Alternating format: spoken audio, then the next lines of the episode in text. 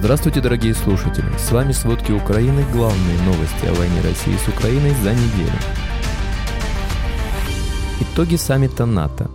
Украина получила американские кассетные боеприпасы.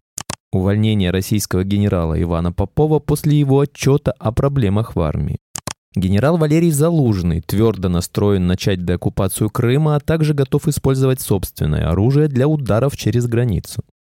Россия создаст 25 новых колоний и лагерей для содержания пленных украинцев.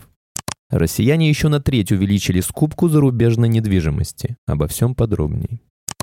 Определенности в отношениях Украины с НАТО по итогам саммита в Вильнюсе не сильно прибавилось. Впрочем, Украина может записать Вильнюс себе в актив, хотя ее главное достижение напрямую с НАТО не связано. Главной новостью для Киева стало подписание совместной декларации о поддержке Украины с лидерами стран Большой Семерки. Появление этого документа дало Зеленскому основание, что из Вильнюса он повезет домой значительную победу в области безопасности для Украины. Лидеры стран Большой Семерки, шесть из них входят в НАТО, а премьер премьер-министра Японии пригласили на саммит отдельно, обязались развивать украинские вооруженные силы, укреплять экономику Украины, а также предоставить Киеву финансовую и техническую помощь для преодоления последствий нынешнего российского вторжения. Фактически речь идет о том, чтобы систематизировать и поставить на поток с многолетней перспективой ту помощь, которую получает от своих партнеров Киев сейчас, сделать такую поддержку постоянной, не зависящей от факторов вроде успешности наступления или политических перипетий в тех или иных странах. По требованию Украины в текст декларации было вписано положение о том, что все обязательства стран-партнеров Киева будут реализовываться до тех пор, пока Украина идет к будущему членству в Евроатлантическом сообществе.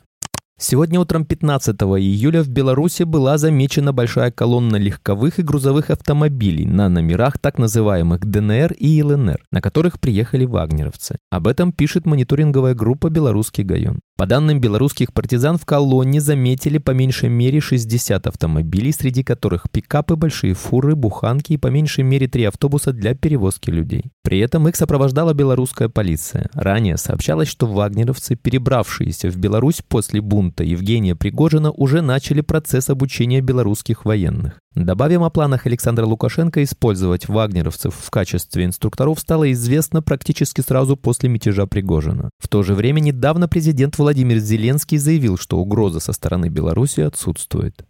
В Беларуси провели ротацию российских войск. Россия вывела практически всех своих военных, находившихся на территории Беларуси. Об этом сообщил представитель Государственной пограничной службы Украины Андрей Демченко. По его словам, в настоящее время у России нет группировки для повторного наступления с севера. Также пресс-секретарь добавил, что Россия продолжает использовать Беларусь как площадку для тренировок своих войск. Однако количество личного состава значительно снизилось.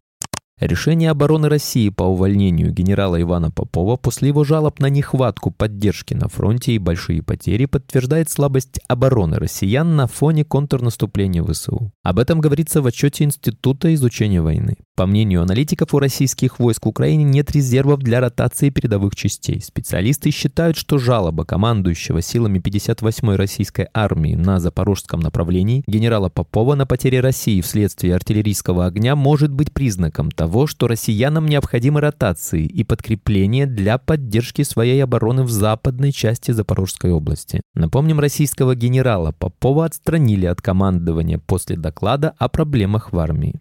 Украина получила американские кассетные боеприпасы. Ранее данную информацию подтвердило украинское военное командование. Об этом во время пресс-конференции в четверг 13 июля заявил представитель Пентагона генерал-лейтенант Дуглас Симс. Директор по операциям Объединенного штаба передает CNN. Отметим, кассетные боеприпасы состоят из открывающихся в воздухе контейнеров, которые разбрасывают большое количество разрывных суб-боеприпасов. Ранее информацию о получении боеприпасов подтвердил командующий оперативно-стратегической группировкой войск Таврия Александр Тарнавский. Также он подчеркнул, что кассетные боеприпасы могут радикально изменить ситуацию на поле боя. Напомним, 7 июля США объявили, что передадут Киеву кассетные боеприпасы в рамках пакета военной помощи стоимостью 800 миллионов долларов. Российские беспилотники дважды за ночь 15 июля атаковали окрестности Запорожья, в результате чего пострадал мужчина, есть разрушение. Об этом сообщает секретарь Горсовета Запорожья Анатолий Куртев в Телеграм. Повреждения получил и жилищный фонд. В четырех многоэтажных домах вылетели окна. По словам начальника Запорожской областной военной администрации Юрия Малашко, в течение суток российская армия совершила 45 обстрелов мирных городов и сел. В том числе 39 артиллерийских ударов совершено по территории Гуляй-Поля, Железнодорожного, Новодаровки, Волшебного, Левадного, Успеновки, Приютного, Степногир. Авиацией Россия попала по Орехову, Амельнику, Малой Токмачке, Новоданиловке. Крупнейшая корпорация по обслуживанию нефтяных месторождений SLB заявила, что останавливает поставки товаров и услуг в Российскую Федерацию. Известно, что еще недавно компания насчитывала 9600 сотрудников, работавших на ведущие российские нефтегазовые компании, такие как «Газпромнефть» и «Роснефть». Деятельность в России приносила 5% годового дохода компании, что составляет около 28 миллиардов долларов. Президент Европейской комиссии Урсула фон дер Ляйн во время разговора со специальным посланником ЕС отметила решимость продолжать усилия по ослаблению российской машины войны с помощью санкций ЕС. Об этом она написала в Твиттер. Ранее издание Bloomberg написало о том, что санкции ЕС против России будут усиливаться со временем и будут иметь все большее долгосрочное влияние на экономику России. Командующий вооруженными силами Украины генерал Валерий Залужный твердо настроен начать деоккупацию Крыма от российских войск, как только для этого появятся возможности. Об этом он заявил в интервью «Вашингтон-Пост». Издание подчеркивает, что генерал выражает свои намерения по освобождению Крыма откровенно, несмотря на то, что некоторые западные чиновники выражают волнение, каким будет ответ Путина в таком случае. Кроме того, Залужный отметил в интервью, что Украина нуждается в большем боеприпасе, хотя партнеры и пытаются всеми силами удовлетворить этот спрос. Также в интервью Вашингтон-Пост Залужный заявил, что Киев готов использовать собственное оружие для ударов через границу, не обращаясь за помощью к странам-партнерам. Он напомнил, что страны-поставщики требуют не применять поставленное оружие для атак на территорию России. Почему я должен спрашивать у кого-то разрешение на действия на вражеской территории, чтобы спасти свой народ? Это наша проблема, и мы сами должны решать, как уничтожить врага, считает генерал. Он также подчеркнул, что если партнеры боятся использовать свое оружие, Украина будет применять собственное. Правительство Германии определилось суммой, которую намерено потратить на поставки оружия Украине до 2027 года. Об этом сообщил канцлер ФРГ Олаф Шольц, его слова цитирует Зайд. Ожидается, что немецкие власти направят на эти цели как минимум 17 миллиардов евро. По его словам, такая сумма позволит Германии занимать второе место после США в плане объема поставок вооружения Украине. Шольц также сообщил, что федеральное правительство намерено уже в 2024 году достичь цели НАТО по выделению 2% ВВП на оборону, частично из регулярного бюджета и частично из специального фонда для Бундесвера. Напомним, на саммите НАТО в Вильнюсе правительство Германии объявило, что передаст Украине пакет помощи на 700 миллионов евро. В списке будут танки «Леопард» и установки «Патриот».